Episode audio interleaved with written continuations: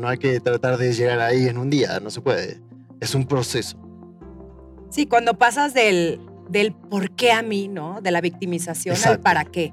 Sí. Y mi terapeuta dice que de todas las experiencias, una siempre saca la perla, ¿no? La perla de la sabiduría. Exacto. Es con qué me quedo, como qué me está Sí. enseñando esto. Ese es el para qué. Exacto, el para qué. Entonces el dolor se transmutó a aprendizaje, aprendí. Y solito me puse ahí. Déjase el dedo acusador.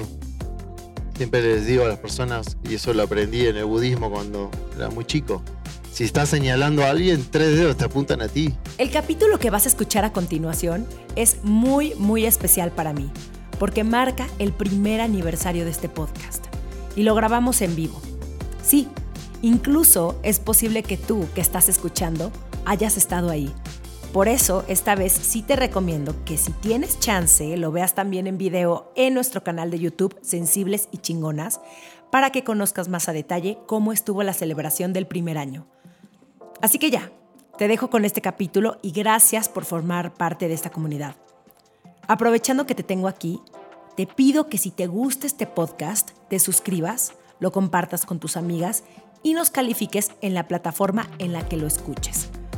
Tu apoyo es la única garantía de que podamos seguir haciendo esto muchos años más. ¿Por qué nos cuesta tanto trabajo conciliar nuestra parte vulnerable con nuestro poder? ¿Cómo manejar el trancazo de la adultez? ¿Qué significa ser mujer hoy? Lo dije muy falso, ¿no? Está en ti agarrar las riendas de tu vida y salir de tu zona de confort. Desde atreverte a cumplir tus metas hasta aprender de quienes no son como tú. Yo soy Romina Sacre y te doy la bienvenida a Sensibles y Chingonas, un podcast donde se vale hablar de todo, sin miedo a ser diferentes.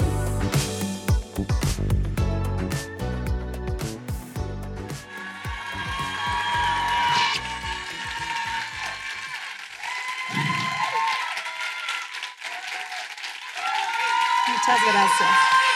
Muchas gracias. Muchas gracias. Cuando cumplí 13 años, me sucedieron varias cosas. Entré a secundaria, tuve mi primer periodo y viví mi primer breakup.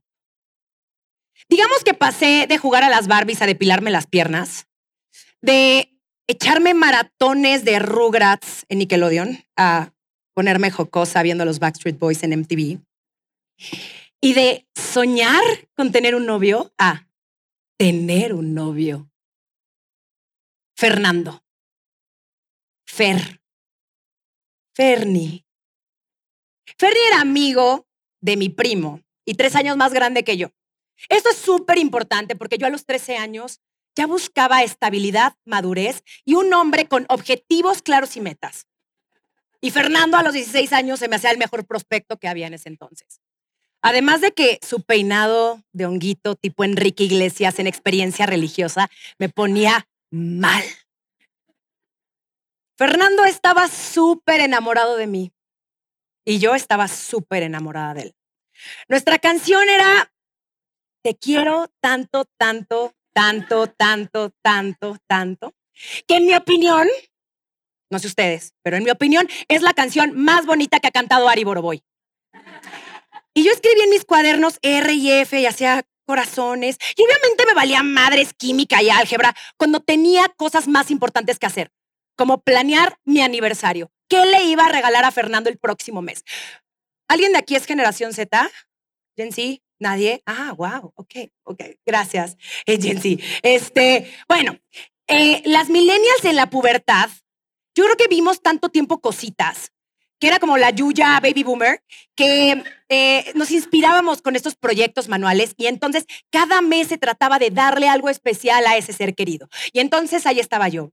Fernando, felices tres meses, es una botella de Absolute Vodka con un pez beta dentro.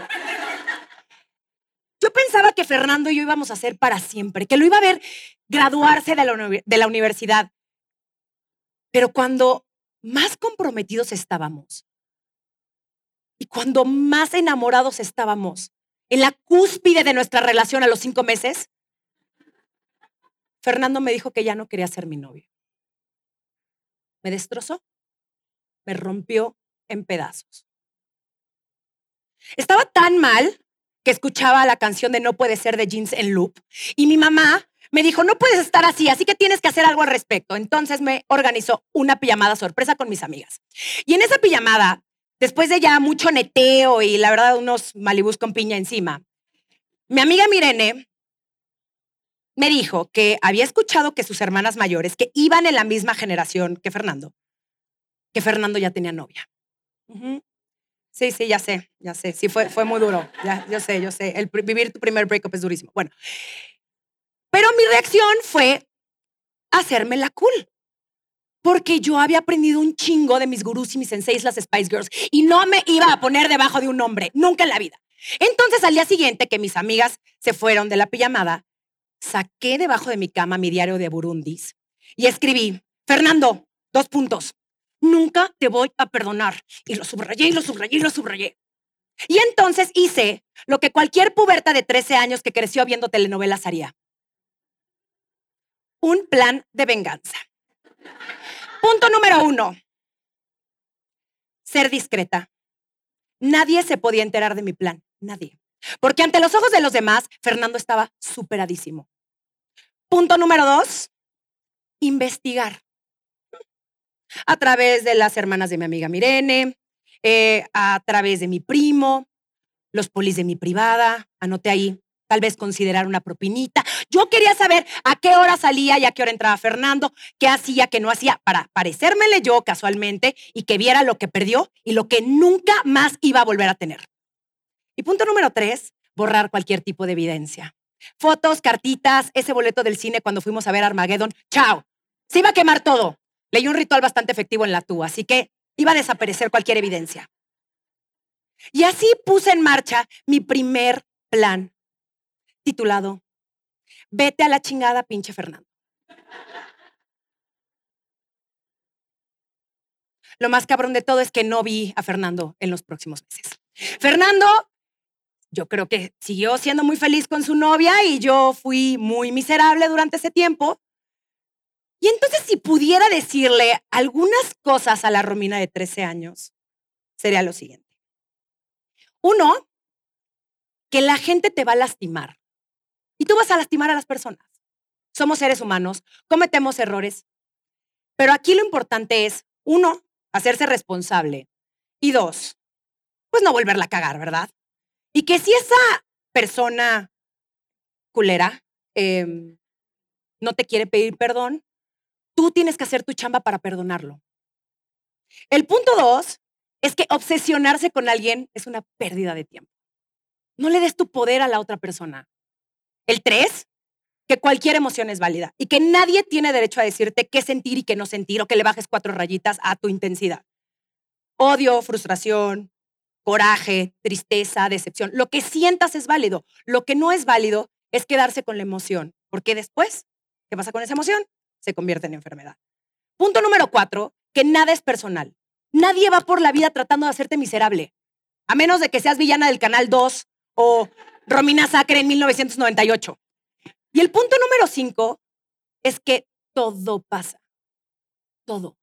Y no es que el tiempo cure las heridas, es más bien ¿qué haces con ese tiempo? Obvio, hoy tengo esa sabiduría por 10 años en terapia, tres ceremonias de ayahuasca, un retiro con Juan Lucas Martín y por eso para mí era muy importante tocar este tema del perdón. ¿no? Porque yo sí quiero que salgamos de aquí sintiéndonos un poquito más ligeros de lo que entramos. Que nos demos cuenta que esta vida vale un chingo la pena vivirla pero que no podemos ir cargando con cosas que ya no están hoy en nuestro presente. Para que celebremos nuestra propia piel y sobre todo para que también nos demos como un minutito, y creo que antes de que le dé la invitada, le dé la bienvenida a mi invitado de hoy, de agradecer que estamos aquí, todas y todos y todes. Em, estamos pasando por un momento súper sensible en México con todo el tema de las mujeres y y para mí ayer fue un conflicto, ¿no? Estaba súper emocionada por poder celebrar este primer año y al mismo tiempo muy confundida porque no puedo encontrar las respuestas. Me encantaría tener un plan de acción y decir, esto es lo que vamos a hacer todas y todos y todes, pero solamente que sirva como un momento para reflexionar, para agradecer, para saber que estamos juntas, ¿no? Y que, y que es un momento también súper emocionante que podamos realmente ponernos en acción. Em, dicho esto, eh, quiero contarles que en diciembre, en diciembre del año pasado fui a un retiro en Monterrey con mi invitado del día de hoy, con Juan Lucas Martín. Y en ese retiro nunca había meditado tanto en mi vida, jamás. Meditamos yo creo que probablemente tres horas al día. Y en uno de esos ejercicios nos enseñó a visualizar, a manifestar pues nuestra vida y nuestro presente y nuestro futuro. Y hace unos meses que estaba pensando, güey, ¿quién, ¿quién podría ser mi invitado de mi aniversario? Que, güey, tiene que ser alguien muy chingón, ¿no? Si la gente va a salir de su casa a venirme a ver, pues yo no, no o sea, yo estoy muy bien, gracias, pero pues sí necesito un invitado muy perro. Y entonces a las 5 de la mañana, que es cuando me levanto a meditar, visualizaba a Juan Lucas Martín. Y lo visualicé tanto que aquí está. Así que vamos a darle la bienvenida a Juan Lucas Martín.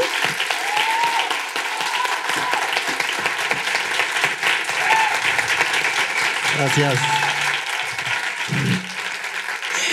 Gracias por estar aquí. Gracias. Ustedes no saben lo que significa que esté aquí conmigo, ¿ok? Bueno, yo creo que sí lo saben. Em, bueno, lo voy a presentar por si hay alguien aquí que viva debajo de una piedra y no sepa quién es Juan Lucas Martín. Se vale, de pronto, ¿no? No, no importa.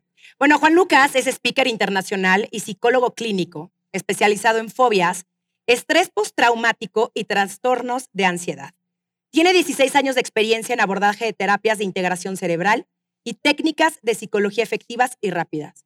Fue aprendiendo varias de las técnicas que enseña hoy en los cursos y programas, en las cuales se sanó completamente y ayuda a miles de personas a que transformen el dolor del pasado en aprendizaje y puedan crear una vida feliz. Gracias por estar aquí. Gracias, amiga, por invitarme. Un placer. Felicidades por el aniversario. Em, agarré un tema serio, que es el tema del perdón, porque me parece vital. Es como la canasta básica de las emociones, el perdón. Y antes de meternos como mucho más a fondo a tocar este tema, ¿qué es para ti el perdón? Es el proceso más sanador que podemos hacer con nosotros mismos. Es un proceso, una decisión y un proceso que va a durar el tiempo que cada uno le lleve, no hay un tiempo. Justo, eh, Gaby Pérez Islas, que es tanatóloga y seguramente la conoces, bueno, eh, ella dice que no hay duelos de microondas, ¿no? Que, que, ahora esperamos que todo sea como súper rápido, en el momento, no queremos sentirnos mal, no queremos pasarla mal y también estamos viviendo en, en un momento, ¿no? Donde este positivismo tóxico nos invade, ¿no? En las redes sociales lo vemos todo el tiempo, estas frases de Pinterest, el como siéntete bien, piensa positivo, pero va muchísimo más allá, ¿no? ¿Cómo, cómo te sientes bien y cómo trabajas el, por ejemplo, sí, una traición o que alguien te haya cortado o sí, que, que, la otra persona te haya hecho algo. Por decir, lo hago así porque no nos hacen cosas. O sea, nosotros lo creamos. Eso te iba a decir. Nadie nos hace nada. Y el perdón está directamente relacionado con la autoestima. Porque si nosotros tenemos heridas en la autoestima, permites que te hagan, que el otro haga, le das poder al otro, ese poder que le das te ofende, te lastima, te pone triste, te enoja, te da ira, te sientes traicionada, traicionado. Y por esa herida de autoestima que permitiste ponerte en ese lugar, ahora se convierte en resentimiento. Entonces siempre en los cursos y los retiros que tú has ido y ahí trabajamos a fondo el perdón, es quita la mirada del otro. Nadie te hizo nada. Nadie está en contra de ti. Es tú por autoestima baja te pusiste en ese lugar. Y pasaron ciertas cosas, porque si encajas la frecuencia con alguien agresivo, obviamente te van a agredir. Y si tú tienes miedo y no te quieres, vas a encontrar a alguien en el otro polo que te haga sentir más desvalorizada. Entonces, el primer paso para perdonar a otro es perdonarse uno. Somos mucho más duros con nosotros que con los demás, pero nos enseñan a echar culpas a los demás. Entonces, primero es perdonarme a mí por haberme puesto en ese lugar, porque nadie me apuntó con un arma en la cabeza para ponerme en esa relación o en esa situación. Elegiste solito, solita. Entonces, saco la mirada del otro, es, me toque perdonar a mí por haberlo permitido. Pero nunca nos enseñaron eso. Es, sí, pobre, qué malo, qué mala el otro. No. Es que desde niño nos enseñan a darle la responsabilidad al otro. Recuerden cuando éramos niños, ibas un año y medio caminando, te golpeas con la mesa y mala la mesa. la mesa es mesa. Nada más que el niño está coordinando porque está aprendiendo a caminar. Y a los cuatro es malo tu hermanito, pídele perdón. No, tiene cuatro y tres y están peleando por un juguete. Es obvio. Ninguno es malo. Pero desde esa edad nos enseñan a culpar afuera. En vez de hacerte cargo de que tú eres responsable de lo que vives. Es muy complejo, tiene muchas instancias el perdón. Voy a ir de lo más sí, sí. simple a lo más profundo. No, justo, o sea, ahorita vamos a pasar como por todos los procesos porque sí es, no nada más es perdonar al otro, es perdonarte, es, y es un, es, también el proceso de sanación, ¿no? El proceso de, es que no, no, no sé si me gusta usar la palabra como soltar, porque también se escucha como muy fácil, ¿no? Ya suéltalo. Como si uno pudiera llegar y ahí les van mis traumas de la infancia, uy, ya se fueron. No mames, es un pinche proceso y que después ni siquiera te das cuenta, ¿no? O sea, digo, me pasó en, en mi retiro con Juan Lucas que de pronto empecé a trabajar cosas o de pronto empezaron a salir cosas durante la meditación que no me había dado cuenta, que seguían ahí, cosas que me dolían. Gente que dije, ay, ¿a poco sigo enojada con esta persona? Ay, wow, cuánta poposita adentro, ya sabes. Pero la belleza es que pueden haber herramientas como las que enseña Juan Lucas, donde te van liberando.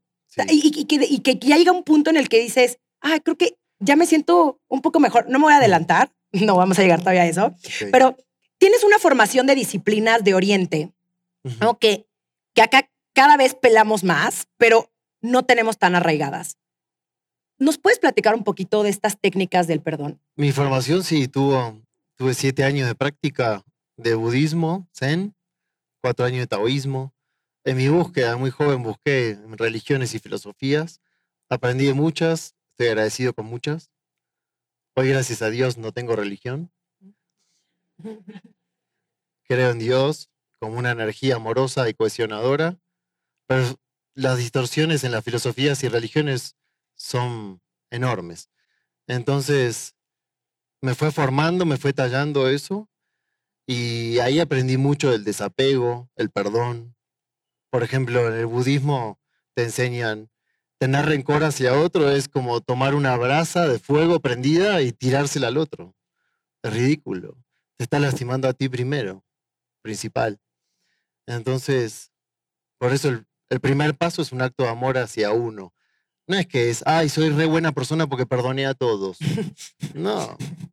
Eh, eres alguien que se ama así porque no quieres estar envenenado.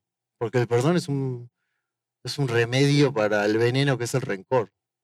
Tener rencor todos los días de tu vida no es como tomar una dosis alta de veneno, es como tomar una dosis pequeña de veneno. No te mata porque es pequeña, pero sí te va envenenando. Y toda la vida, dosis pequeñas de veneno termina en una enfermedad. El sistema se enferma o deja de funcionar. Entonces, el rencor es veneno. Eh, puede parecer frase hecha, pero así es. ¿eh?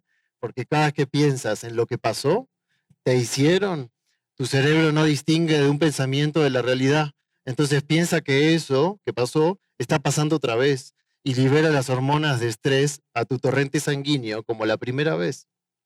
Entonces imagínate tener un rencor de 15 años y durante 15 años, los 365 días del año lo piensas, aunque no eres consciente, lo piensas igual, porque el 95% de los pensamientos son inconscientes, estás segregando hormonas de estrés 15 años de tu vida a tus células. Y después te preguntas por qué apareció una enfermedad. Puede ser por muchas cosas, pero la emoción de veneno, de resentimiento, rencor, revancha, venganza, es un veneno, literal. No, qué bueno que yo ya perdoné a mi exnovio, a Fernando. Sí. Por eso ya estoy muy bien, véanme, me veo muy bien. ¿Qué opinas de la frase perdono pero no olvido? Tiene algo de razón, pero no tiene que haber rencor cuando lo dices, ¿eh? sí, porque siento, es que creo que hay mucha gente que dice perdono pero no olvido. Sí, exacto. Como, perdono, pero no olvido. Sí. Como él, Sí, con, con su, la con, forma de decir, exacto, con la no energía, nada. con la energía Perdóname, maldita. no olvido. No. Sí, se engaña a muchas personas con eso. Pero en el fondo es cierto. Porque no te olvidas, nadie te puede borrar una memoria, ni las técnicas más efectivas, como las que enseño, que para mí son las más efectivas, porque conocí miles. No te borran la memoria. Entonces, no te olvidas lo que pasó. La idea es transformar. Transmutar es pasar de un estado a otro. Papel a ceniza cuando lo que se quemó se transmuta de dolor a sabiduría, de dolor a aprendizaje. Es, no, no me olvido. Pero gracias a eso aprendí esto, esto, esto, esto. Y cuando llegas al estadio último del perdón, aunque ahora piense que estoy loco, agradeces eso que pasó. ¿Escucharon bien? Lo agradeces. Ese es el último estadio. No hay que tratar de llegar ahí en un día, no se puede. Es un proceso. Sí, cuando pasas del, del por qué a mí, ¿no? De la victimización al para qué. Sí, Y mi terapeuta dice que de todas las experiencias, una siempre saca la perla, ¿no? La perla de la sabiduría. exacto. Es con qué me quedo, como qué me está Sí. enseñando esto. Ese es el para qué. Exacto, el para qué. Entonces el dolor se transmutó a aprendizaje, aprendí. Y solito me puse ahí. Déjase el dedo acusador. Siempre les digo a las personas, y eso lo aprendí en el budismo cuando era muy chico, si estás señalando a alguien, tres dedos te apuntan a ti. Entonces, es, tú eres responsable de haberte puesto ahí. Aunque te resulte difícil de entender. De alguna manera nos ponemos. Buda lo enseñaba así, Jesús lo enseñaba de otra manera, de tire la primera piedra que esté libre de pecado, de decir, a ver, ¿y tú qué? Pero nos cuesta. Es mucho más cómodo estar en víctima y es mucho más adictivo a nivel celular quejarse. Ponerte a sanar y levantarte a las 5 de la mañana y tú lo viviste y ganarle a tu ego y a tu viejo yo, eso es más incómodo. Entonces es mucho más fácil quejarse, decir, me hicieron, me hacen, me hicieron, me arruinaron la vida. Mi mamá, mi papá, mi ex. Es más fácil eso. Pero ustedes quieren otra cosa, si no, no estarían aquí. Si son sensibles y chingonas, quieren ganarle a esa etapa de víctima que todos tuvimos. Yo también estuve en víctima. Pero eso es antiguo. Quejarse es antiguo. No, y se vuelve demasiado cansado también para las demás personas, porque ah, de pronto estar escuchando la queja, ok, una vez, ¿no? Quieres mentar madres con alguien y te acercas a tu amigo. Yo la verdad es que prefiero pagarle a alguien para que escuche eh, mis pedos, ¿no? O sea, no, la verdad es más práctico, es, me- es mejor, van a ser más objetivos, Eh, pero el ir con alguien a quejarte de lo mismo una y otra y otra vez, ya es una decisión. Ya es, Sí. tiene una recompensa también vivir ser- siendo la víctima ¿Sí? tiene, la gente te presta atención. Ay, es que no, no sabes lo mal que está mi amiga Pedrita. En el güey. fondo no Ah. te soportan, ¿eh? Ah, yo no tolero a esa gente, por- perdón. pero se hacen los que te escuchan. Ujú. Sí, sí, sí, En serio. sí, sí, claro. Ni el terapeuta lo soporta. Al víctima el terapeuta no lo soporta. Pero tampoco se animan a decírselo. Ujú. Y tu mejor amiga está harta que le cuentes las historias de tu ex. Está harta. De verdad, pero como le dijeron que tiene que ser buena amiga y escuchar. Y yo, yo también lo hice, ¿eh? pero lo cambié a eso. Es, yo a mis amigos no le doy ni un minuto. Pero porque los quiero, los amo. Es justamente por eso. Es, no me hables más de eso. O sea, voy a estar aquí y tú en víctima. Y encima fuiste a mis cursos, olvídalo. Porque te quiero, te freno ahora. Es, no me hable más. Bastante aguantó tu esposa. Así le digo, eres insoportable. Pero porque los amo. Y entonces se los muestro. Somos espejos. Y al, al fin de cabo me terminan agradeciendo. Y asumen su responsabilidad, piden perdón y mejoran. Sí. Ojalá y todos tuviéramos esa claridad, ¿verdad? Así de, de- No, pero sí, tienes razón. Yo creo que también les hacemos un favor a las personas confrontándolos. O sea, sobre todo a las personas que te importan y los quieres como ponerles un freno de Sí. amoroso siempre, ¿no? No tienes que ser como yo Sí. dije hace rato, es broma, pero el, Es un límite el con poner amor. un límite con amor, decir, oye, pues yo creo que más bien a ti te gusta que te maltraten.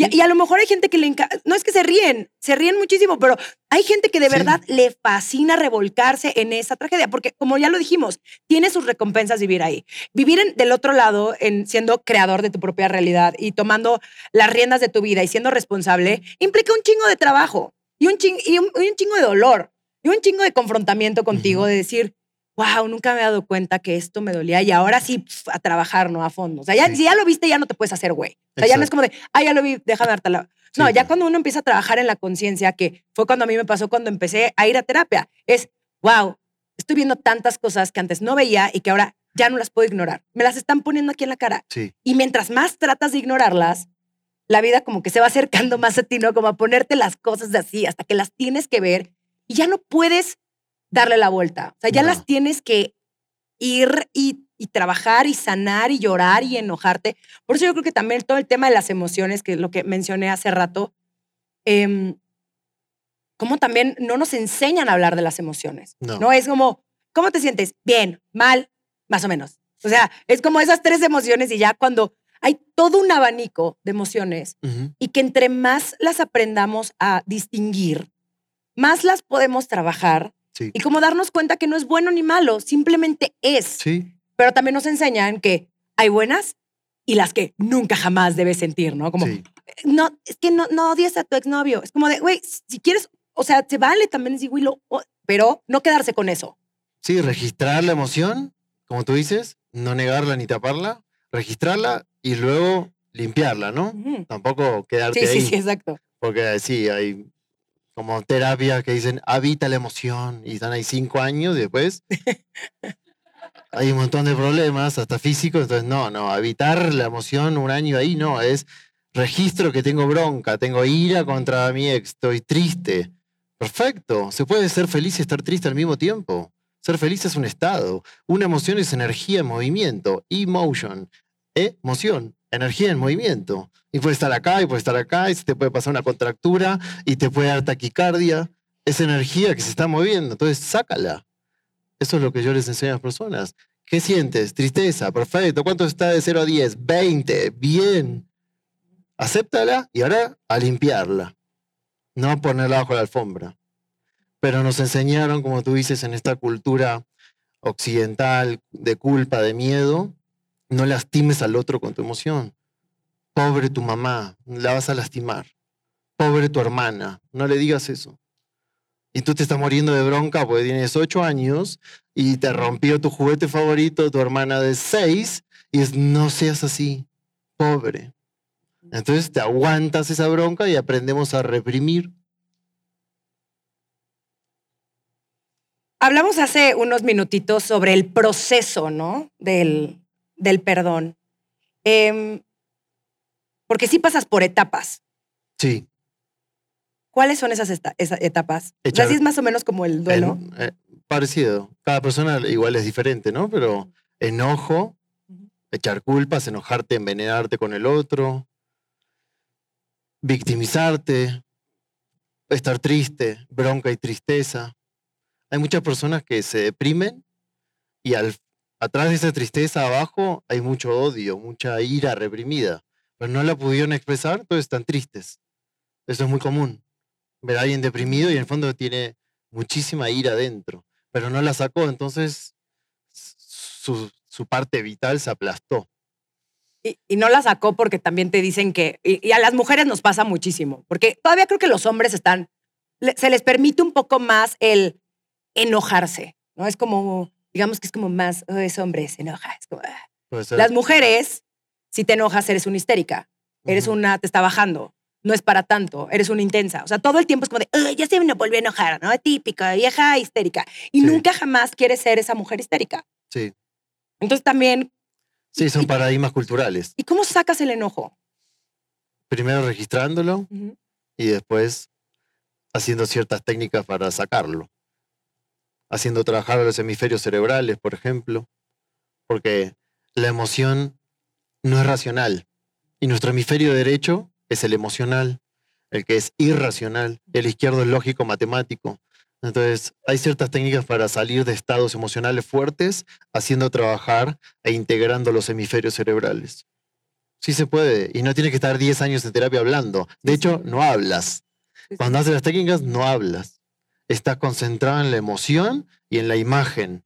Entonces el cerebro desliga la emoción de la imagen, piensas en eso y ya no te enoja.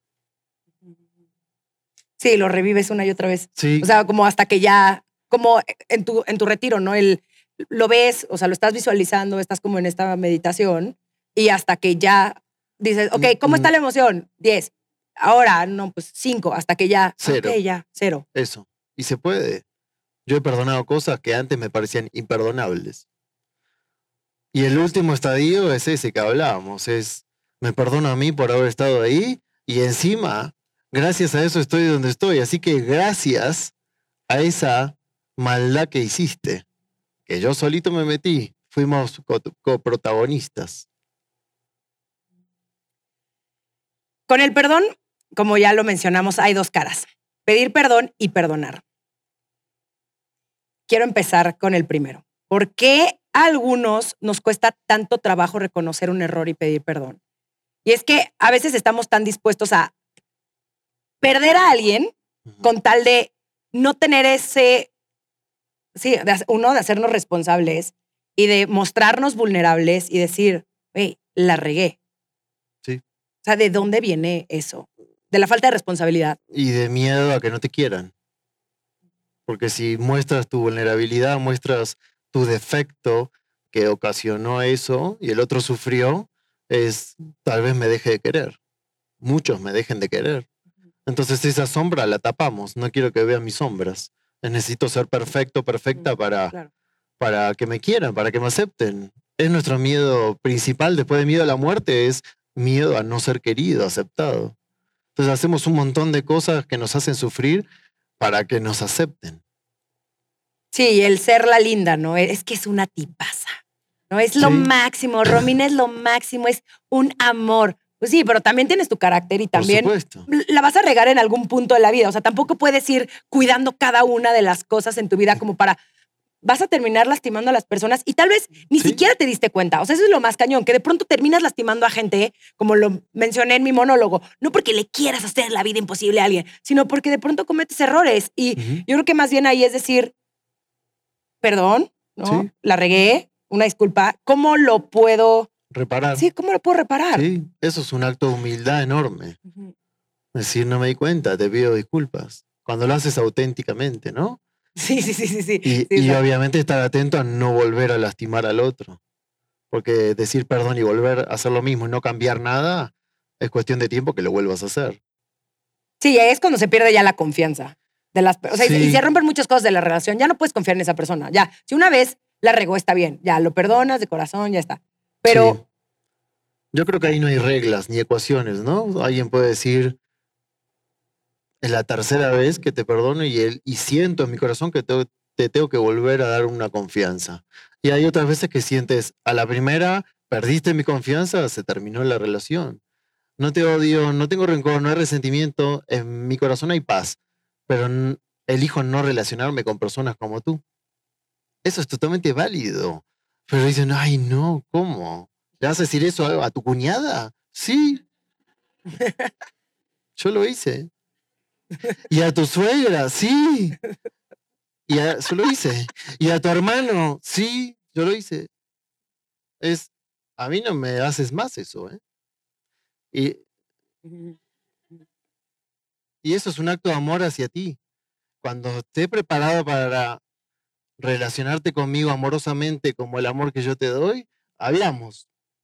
Y tal vez pasan dos años y el otro te dice, perdón, estuve pensando estos dos años y de verdad no estuvo bien. Perfecto, te perdoné al otro día. Pero es momento de ahora volver a relacionarnos. sí, también se vale no perdonar. ¿O, o sí? Sí, O sea, no que. no, a lo que- vale. Sí, sí. O sea, lo que voy es. Sí, sí. O sea, lo que voy es el decir, como, como tú lo dijiste, el poner estos límites de. Ya los. O sea, lo voy a sanar yo, voy a, tener- a trabajar yo, pero no quiero volverte a ver. sí. Sea, como que no, tampoco tienes que ir por la vida de, no, ya, me hizo lo peor del Eh. mundo, pero bueno, ya está en mi vida otra vez. Como, Es que esa, ¿por es la, qué? esa es la mala interpretación de la otra mejilla. ¿En Sí, serio? exacto, sí, Es, sí. eh, bueno, perdónalo y otra oportunidad. No, ¿por qué? Si la persona sigue en un modo agresivo, supongamos, es, ya te perdoné, pero no te acercas. No te vuelves a acercar hasta que vea que cambiaste. Y tal vez no cambié nunca, tal vez sí, y se transforma la relación y vuelve la relación. Somos un mundo, cada persona es un mundo. Y todo se vale, tú eliges, libre albedrío. Pero hay consecuencias, cada cosa que eliges tiene una consecuencia. Sí, los demás tampoco tienen la, el derecho de decirte qué deberías de hacer y qué no deberías de hacer. No, Sobre todo cuando son temas familiares, por ejemplo, cuando Sí. te peleas con alguien de tu familia, como que la familia se mete muchísimo de, pero es tu propio, no sé, sí. sangre. Como sí, pero Pero eso es. yo ya no estoy dispuesta a ponerme tapete. Exacto. Pero eso es cultural, ¿eh? Vas a Oriente y nadie te va a decir, pero es tu hermana, perdónalo. Nadie te va a decir, bueno, listo, saldaste karma con tu hermana. Algo le habrás hecho en otra vida. Así te responden. Pero acá hay una carga de culpa y de miedo en Occidente, con toda la educación y religiones que hemos tenido, que, que sí, te, casi que te obligan a ponerte otra vez de tapete, porque si no eres mal hermano, hermana, mal hijo, mal hija. Y eso no es amor, ¿eh? El amor eh, a uno mismo es, no, ¿por qué voy a permitir que me sigan agrediendo? Si hago eso no me hago nada. Como cada vez me amo más para poder amar a los demás, yo no permito más agresiones. Si yo doy amor, o lo mejor que puedo, aunque me equivoque, ¿por qué voy a recibir agresiones? No hay nada más lindo de expresárselo a alguien, decirle, yo ya te perdoné, pero a mí no me vuelves a lastimar. Qué liberador, te sacas una mochila, pero de encima de 10.000 kilos. Prueben. Salgan hoy de aquí y díganle a alguien, te perdoné, pero no me vuelves a hacer eso. Con una sonrisa, ¿eh? con la tranquilidad que le estoy diciendo ahora. Yo no nací sabiendo esto, ¿eh? antes gritaba, a veces también sigo, pero trato de aplicar lo que enseño. Me enojaba y me puse en víctima. Todo lo que estamos hablando lo viví. Pero gracias a todas esas cosas dolorosas, puedo ahora poner ese límite con más calma y sin dolor. Porque cada vez me amo más a mí. Y no desde el ego, de aceptarme como soy, con mis sombras, con mis cosas buenas, y reflejarme en los demás, y amar a todos como son, sin querer cambiarlos. Y eso te lo da perdonarte. Si no te perdonas, estás todo el día, los demás son espejos, todo el día criticando, juzgando, pues estás peleado contigo, entonces todos te están espejando eso. Cuando te perdonas, estás en paz con tus sombras y tus lados luminosos. Entonces ves lo lindo en los demás y cuando ves una sombra en los demás, dices, yo no la voy a juzgar si yo también tengo las mías. Y de cierta manera entiendes, ¿no? De dónde viene y de, y de, o sea, por ejemplo, que esa persona tal vez no tenga las herramientas para, o sea, no lo Totalmente. pudo haber hecho mejor. Exacto. O sea, hay gente que así es y que, que sí, que no tienen ese nivel de conciencia o Sí. que, que no están en lo mismo que tú. Y, Sí, o y también la- hay una parte de compasión, ¿no? eso. Eh, el perdón te da lugar a que sientas compasión. Si no perdonas, no puedes tener esa mirada. Nunca. Te la pasas juzgándote a ti y a los demás. Yo enseño esto en las cárceles, de mujeres y de hombres. Y no puedes ir ahí juzgando con una mirada enjuiciadora porque no lo toleras. Y si tú tienes una mirada compasiva de si a esta persona, a este hombre que está preso aquí porque hizo X cosa, desde que nació, lo maltrataron, lo violaron, le pegaron, lo abusaron, a los ocho se empezó a drogar. ¿Qué quieres? mm, ¿Qué futuro iba a tener? O sea, hizo lo que pudo. Entonces, esa mirada compasiva es difícil, tienes que trabajarlo internamente, pero sí se puede llegar a ese lugar. Yo veo milagros en las cárceles.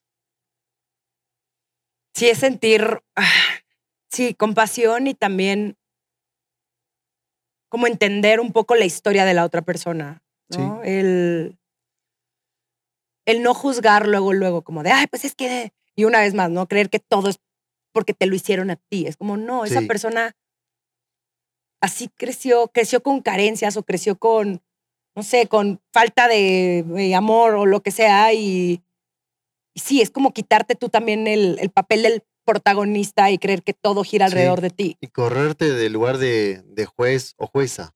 Mm, Es, no eres nadie para juzgar. sí.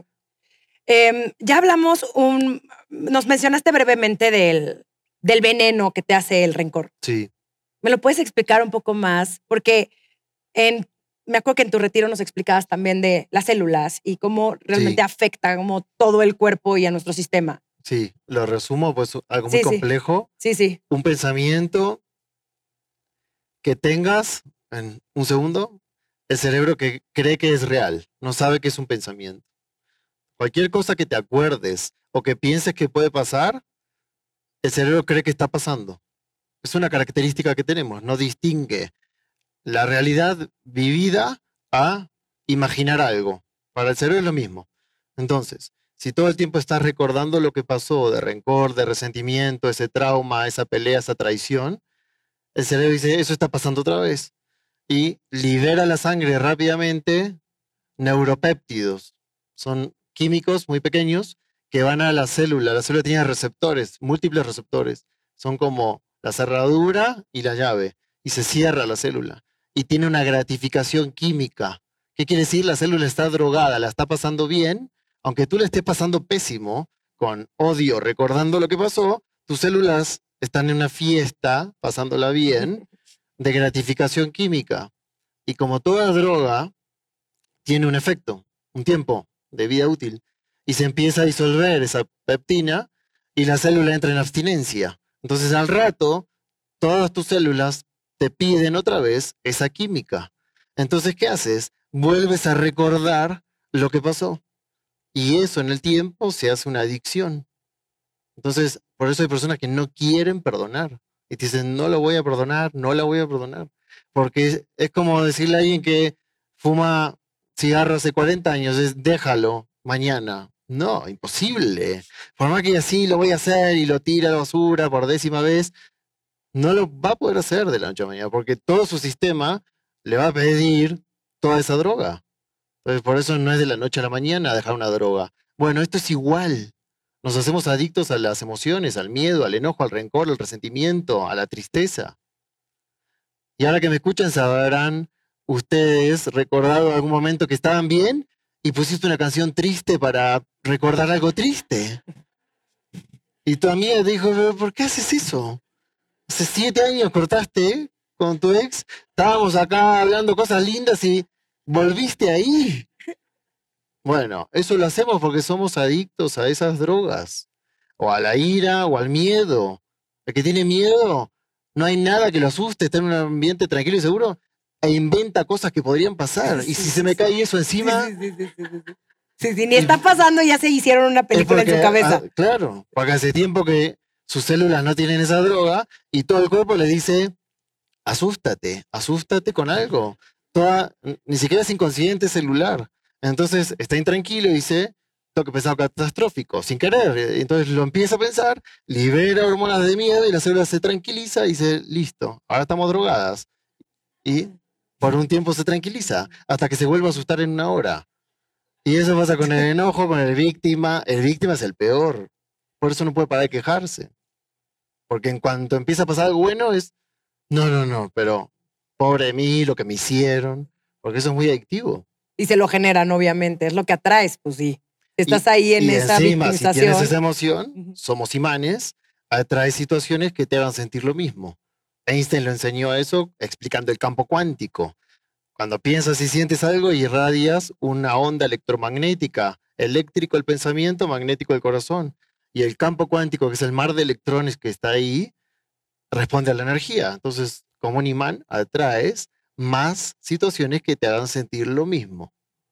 Por eso el enojón siempre se encuentra situaciones para enojarse, el miedoso siempre en- encuentra catástrofes ahí para asustarse, el víctima siempre encuentra a alguien que le haga algo, Sí, la mala suerte, ¿no? o el que cree en la mala suerte sí, sí, siempre le pasa algo. Antes de que continuemos, en sus bolsitas vienen unas hojas con unas plumas por si quieren hacer preguntas. Eh, las vamos a hacer al final. Entonces, para que las anoten. Eh, no tienen que hacerlas ahorita, ahorita, este, por favor. Va a haber también un momento nada más para que sepan, ¿ok? Em, esta es otra, yo creo que esta es otra de mis frases favoritas. El, ¿por qué yo, si soy tan buena persona, me pasan estas cosas? ya mencionaste el karma, pero Con eso se responde. también, ¿sí? O sea, vidas pasadas.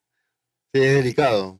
¿Tú quieres que hable de eso? Sí, claro. Sí, sí. ¿Ves? ¿Qué dice el público? Sí, esto es como un talk show. Esto es como Me Cristina gusta. Saralegui. Si me preguntan, yo respondo, ¿eh? Venga, venga. Sí. Sí, lo respondiste con esa palabra en Ah. sánscrito que es karma, que es causa y efecto. Lo que pasa es que en esta cultura no nos enseñaron eso. Es, eres víctima y el otro es malo.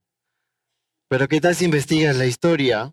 Historia, no una teoría de un loco o loca por ahí. La historia, donde dice que en el segundo tratado de Constantinopla quitaron la ley de reencarnación para la Iglesia Católica, supongamos.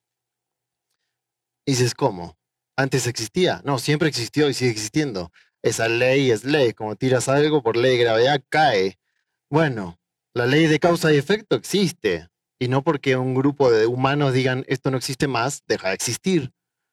Si yo digo, no creo en la ley de gravedad y me tiro por el balcón, voy a caer.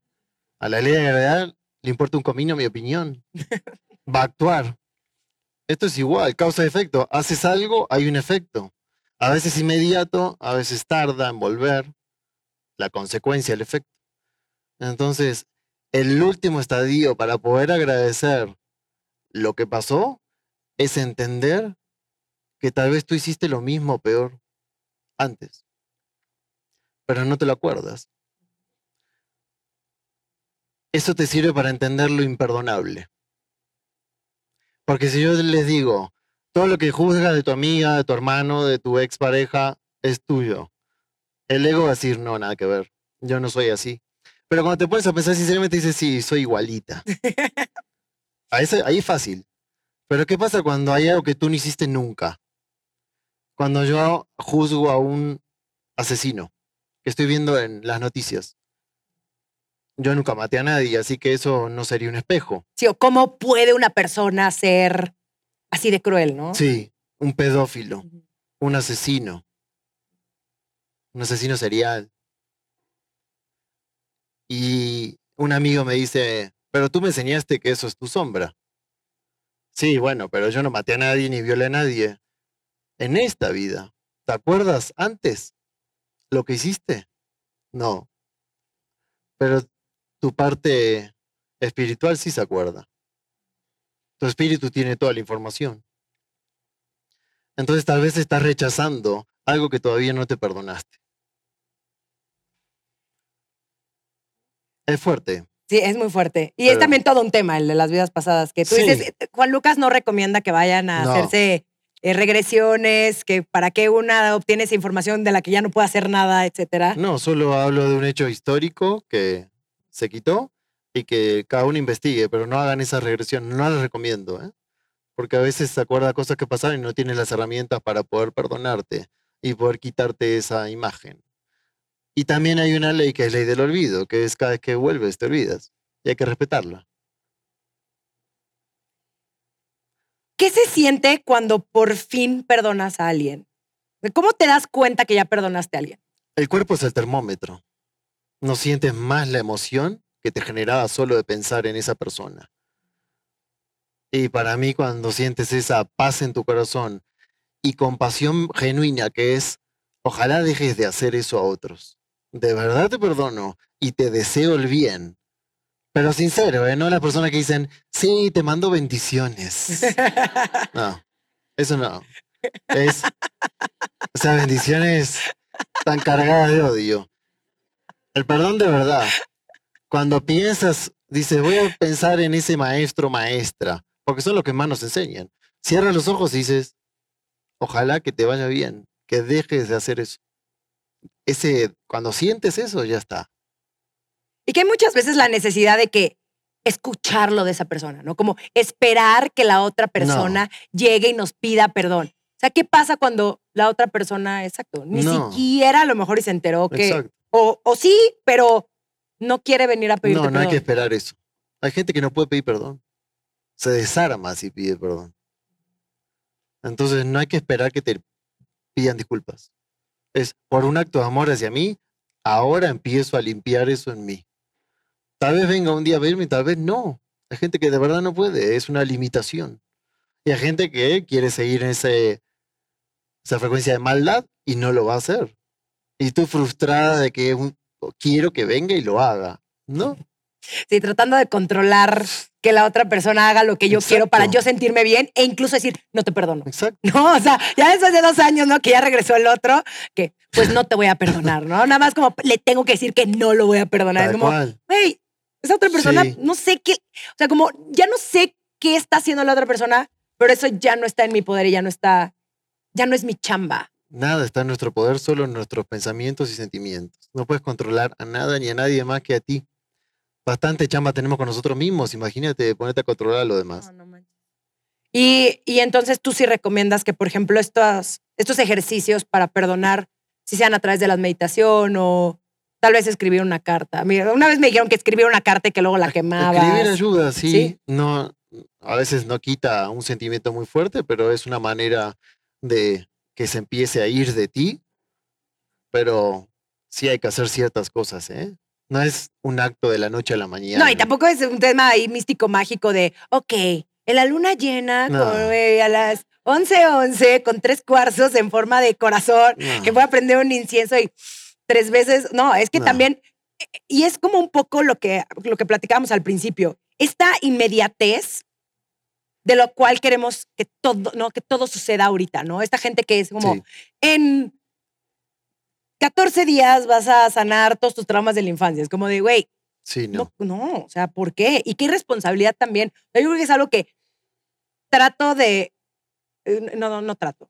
Digo, en algún momento seguramente la voy a regar, ¿no? Uno nunca, por una vez más, porque no controlas a las otras personas, pero el a las personas a las que traigo a hablar a sensibles y chingonas, que sean congruentes con lo que dicen y hacen, ¿no? Porque hay mucho charlatán allá afuera. Un Sí. chingo.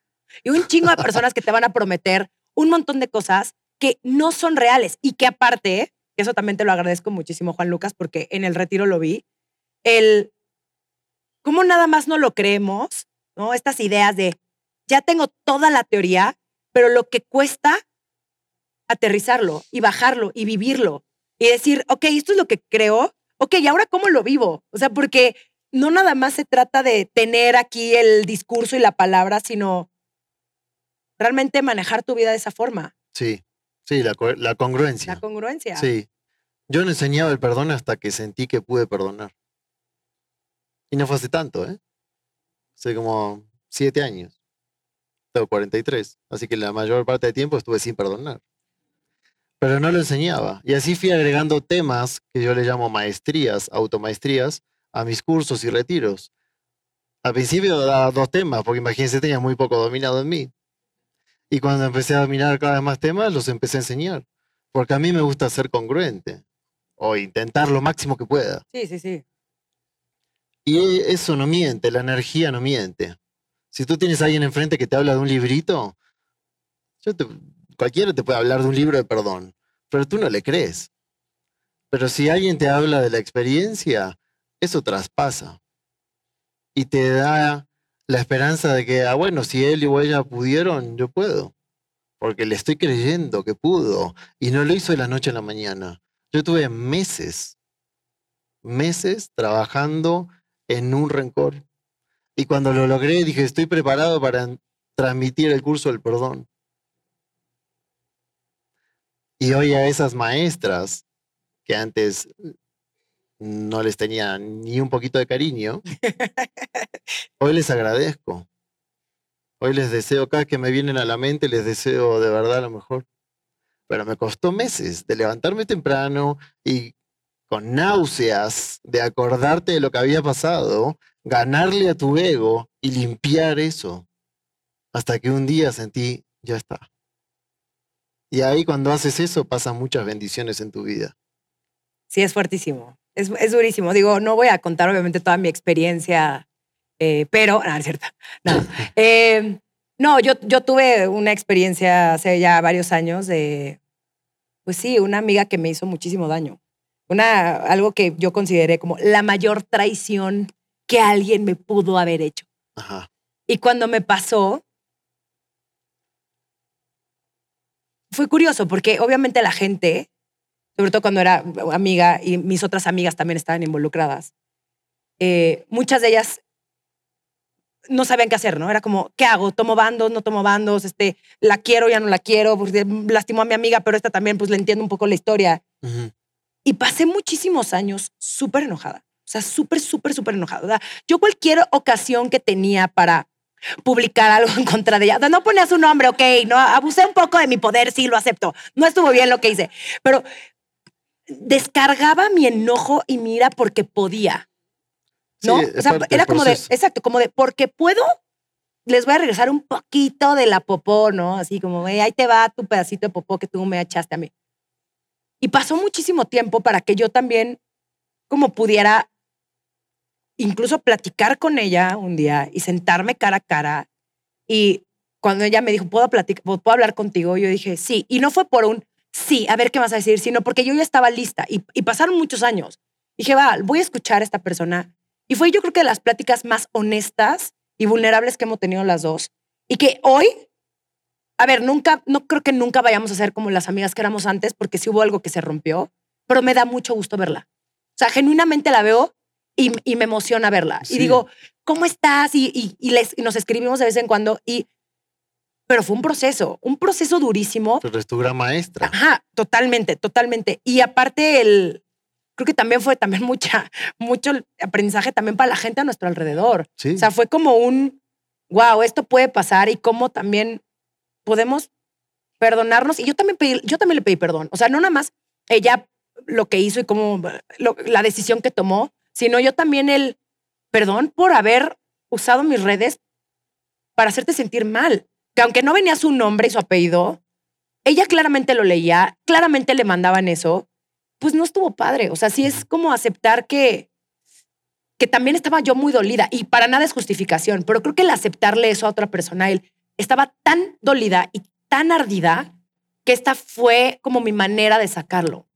Sí, y también te perdonaste tú. Y me perdoné muchísimo a mí y, y- Y esos son los grandes maestros. y ¿eh? fue lo mejor que me pudo haber pasado, ¿eh? También. O sea, de verdad hoy sí lo digo. Gracias que me pasó lo que me pasó porque me hizo cuatro veces más fuerte, de verdad. Y no estarías aquí Para nada. frente a ellos Sí, y yo sí. tampoco. Entonces, a esas personas son las que más le agradecemos. Total. ¿En qué universidad te enseñan eso? Sí, no. ¿En sí, qué sí. curso? Sí, nos, sí, exacto. Nos, nos enseñan un montón, nos enseñan un montón de cosas inútiles, ¿no? Este, eh, bueno, en mi opinión, inútiles, ¿no? Que tal vez hay alguien de que a mí sí me ayudó muchísimo el trinomio al cuadrado o hacer eh, ángulos con un compás, ¿no? Pero no nos enseñan estas cosas, o sea, a hacernos responsables de nuestra vida, a, a pedir perdón, a mostrarnos vulnerables, a, no sé, abrirnos también, ¿no? Que es, Sí, a mí es algo que también me costó años. O sea, yo era una roca así de pies a cabeza donde nada me afectaba, nada me dolía, me puedes hacer lo peor y yo era de, ay, güey, soy muchísimo más chingona que tú, para cabrona, cabrón, para cabrón, cabrón y media, ya sabes.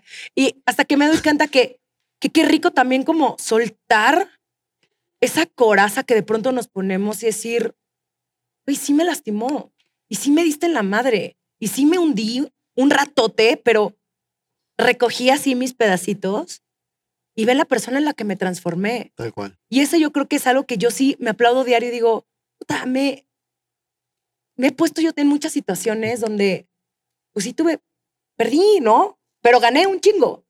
Y eso yo creo que es, son como medallitas que una va cargando en la vida, ¿no? Como Ujú. reconocimiento hacia una. Sí, Y eso para mí es el amor propio y eso para mí es como el, me amo un chingo y me respeto. y te hace más. Te hace muchísimo más. Compasiva. Por totalmente. Y muchísimo más amorosa. Em, ahora vamos a hablar del autoperdón. Em, el perdonarnos, ¿no? porque cargamos con muchísimas culpas. El, el, y creo que también está como muy relacionado al cómo lo pude haber hecho mejor. Si es que pude haber hecho mejor. ¿Cómo trabajas la culpa? Va de la mano con el perdón. Es un, dos caras de la misma moneda. Y lo que hablamos hace un rato es, empiezas echando culpa al otro, luego te das cuenta que tú eres igual al otro, solo es un espejo, entonces al otro ni siquiera tengo que perdonar nada, me tengo que perdonar a mí. Y ahí te miras otra vez a ti y empiezas a trabajar de verdad, que es todo lo que señalas en otro estudio. Entonces empiezas a utilizar a los espejos, que son los demás, como eso que son espejos, que están reflejando todo lo que juzgas en ellos, aspectos tuyos que están en la sombra. Jung, que fue un gran psicólogo, que fue el primero que introdujo el espíritu a la psicología, él hablaba del concepto de sombra. Si está en tu aspecto sombrío, tu sombra, no la ves, es el inconsciente, no te gusta de ti ese aspecto, pero como no te gusta de ti, no es fácil verlo, está en el inconsciente, pero sí lo rechazas en los demás.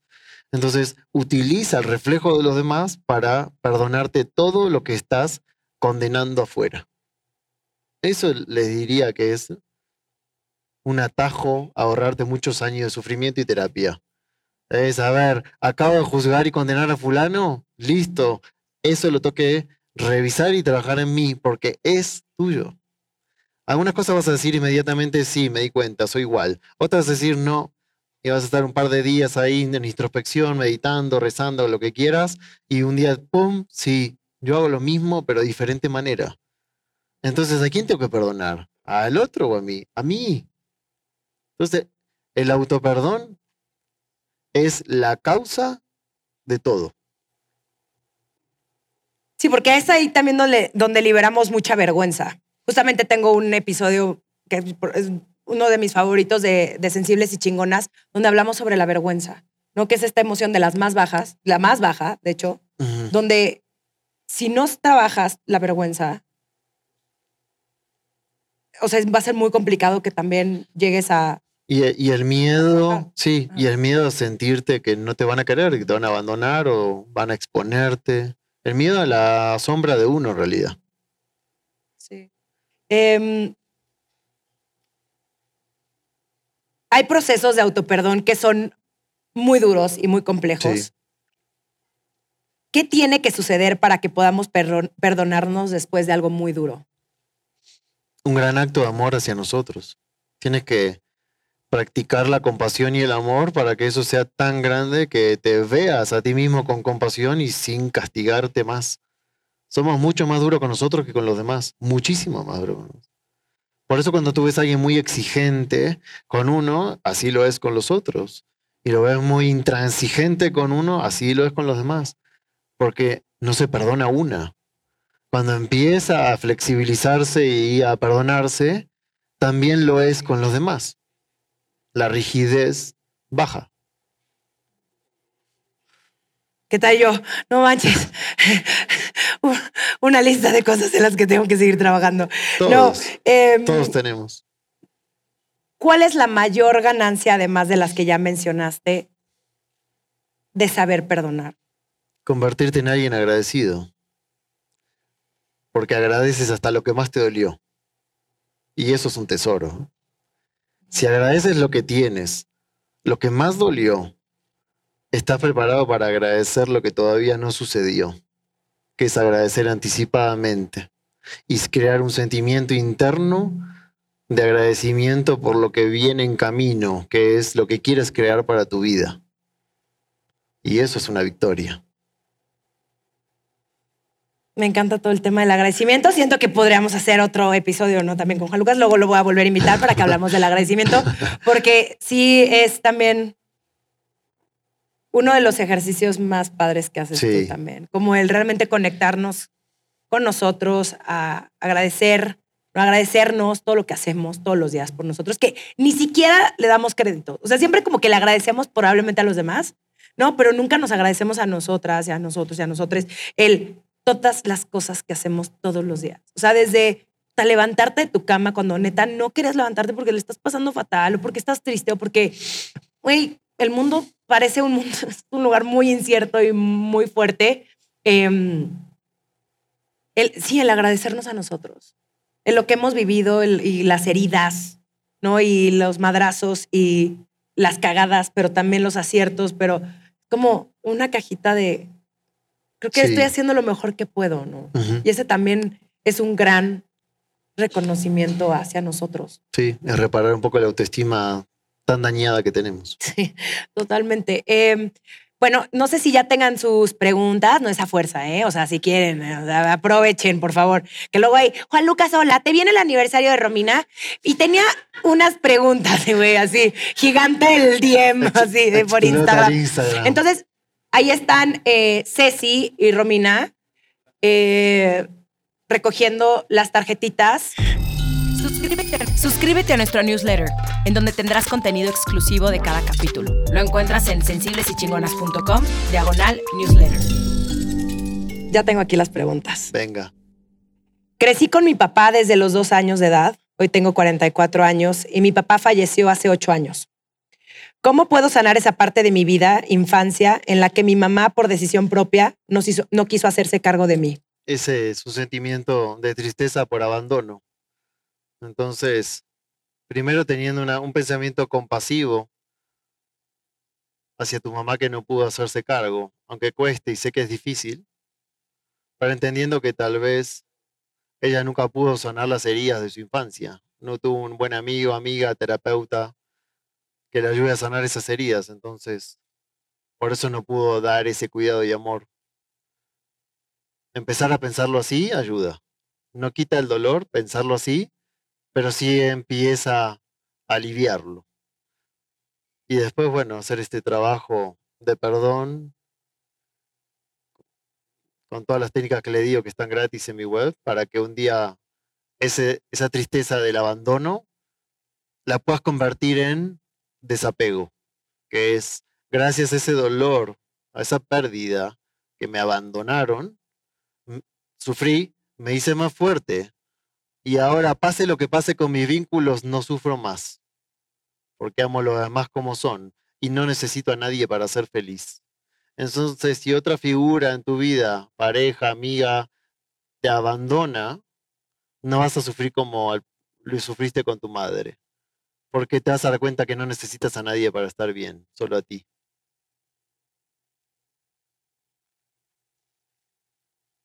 ¿Cómo procesas el perdón cuando tiene que ver con una muerte. Racionalmente sabes que no fue algo intencional o que estaba en su control, pero existe enojo. A ver si entendí bien. no sé si es con la muerte de que alguien se fue. Sí, o sea, como que...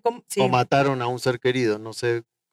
Bueno, supongo que es ah. porque estoy enojado que te fuiste. Ajá, exacto, sí. Me imagino que es así. Sí, eso nace de nuestro egoísmo y apego. me dejaste sola, te fuiste antes de tiempo y me dejaste con esta vida que no sea de manejar sola. Si se refieren a eso, eso es puro egoísmo, ¿eh? Nuestro. De, estoy enojada porque no estás más aquí, no te puedo abrazar, no me puedes ayudar con esto, no te puedo hablar, no te puedo contar mis problemas, es yo, yo, yo, es puro egoísmo. Si entendemos que las almas eligen irse de acá de la manera que quieran, aunque nos parezca raro, no estás enojado. Sigues amando incondicionalmente. Nos cuesta mucho, pero pues nos enseñan a pegarnos. Pero amor incondicional es eso, es la palabra lo dice, sin condición. Entonces, estás aquí, te amo, te fuiste antes de tiempo, para mi criterio antes de tiempo, y te sigo amando. Mi hermano se suicidó. Y un suicidio no te avisa. Y yo lo sigo amando. Y desde el momento en que me enteré por teléfono, dije, está perfecto. Es lo que elegiste. Y como te amo, respeto cada decisión, incluso esa. Eso es amor incondicional. ¿Cuál es la diferencia entre tener una mirada de compasión eh, versus justificar a la otra persona? en relación al ejemplo de la persona en la cárcel? De nuevo, por favor. ¿Cuál es la diferencia entre tener una mirada de compasión versus justificar a la otra persona? No, la justificación no es perdón. Porque si tú eres el que sufrió la herida, que, justificar al otro, no lo termina de perdonar eso. Es decir, bueno, está bien, lo entiendo, porque tuvo una infancia dura. Sirve. Eso no es perdonar. ¿eh? Tienes que dar una vuelta más para perdonar. Entonces, si sirve, no digo que por pensar eso vas a perdonar. Y si viene alguien de afuera y te dice, bueno, pero perdona a tu padre, mira la infancia que tuvo. Tú dices, sí, puedo ser empático y me baja el enojo, pero no lo perdonas. Tienes que tener una mirada más integral de lo que hablamos en un momento hoy y es más profundo de tal vez tú fuiste igual o eres. Y ahí guardas el dedito acusador. Es duro, pero así es. Dices que las emociones son como una droga. ¿Cómo cambiar nuestra adicción de emociones negativas por emociones positivas? Con práctica, siendo consciente de las negativas, las que te hacen daño, miedo, enojo, tristeza, angustia, ira, limpiarlas con práctica consciente y entrenando con práctica consciente el amor, el agradecimiento, lo que acaban de hacer, la compasión en el centro cardíaco, que es ese centro más elevado nuestro. Práctica. No hay otra. Como todo en la vida. ¿Cómo empiezo a perdonarme? Quiero dejar de ser mi, preo- mi peor juez. decidiéndolo, decretando, es decir, a partir de hoy dejo de ser, de ser mi peor juez y empiezo hoy. Lo acaban de hacer en realidad. Cerrar los ojos y empezar a practicar la compasión e imaginarme a mí mismo que soy muy dura conmigo, más flexible, más benévola, más amoroso conmigo, ya eso empezaste. Decidirlo y sentarte no es intelectual. Y puedes ir a 80 terapias y no lo, a veces no avanzas. Es creando ese estado interno. Así tu cerebro se lo cree y empieza a cambiar la química y toda tu energía. Y creo que ya mi última pregunta para ti es, mencionaste que te tardaste muchísimo tiempo en perdonar y que hace siete años perdonaste ya así, de corazón. Algunas cosas fuertes, Ajá, otras ajá. seguí perdonando. ¿Qué es lo que aprendiste de ti al haber perdonado? A perdonarme a mí. Perdonarme más a mí. Ese fue el gran aprendizaje. No ser tan exigente, no ser intransigente. Abrazar más mis sombras. Aprender a ser compasivo. Dejar de juzgar. Ya eso para mí es muchísimo. Dejar de juzgar te puede cambiar la vida entera. Y a mí me habían entrenado para juzgar. Imagínense, tuve tres religiones, tenía un máster en juzgar. Sí, si las religiones juzgan lo que es diferente. Era un profesional de juicio. Pero bueno, de niños no elegimos eso que se instala, que se llaman paradigmas y creencias. Trabajé en mí, las quité y nunca estás libre de eso. ¿eh? Hasta el último día que estemos en este plano puedes caer ahí en el juicio, en el descontrol emocional. Así que sigo aprendiendo. Soy un eterno aprendiz, pero esas serían las cosas que más aprendí. Muchísimas gracias. A ti. Muchas, muchas gracias. Gracias. Gracias. Esto fue Sensibles y Chingonas. Síguenos en Instagram y Facebook como Sensibles y Chingonas. Y no olvides suscribirte a nuestro newsletter en sensiblesychingonas.com, diagonal newsletter.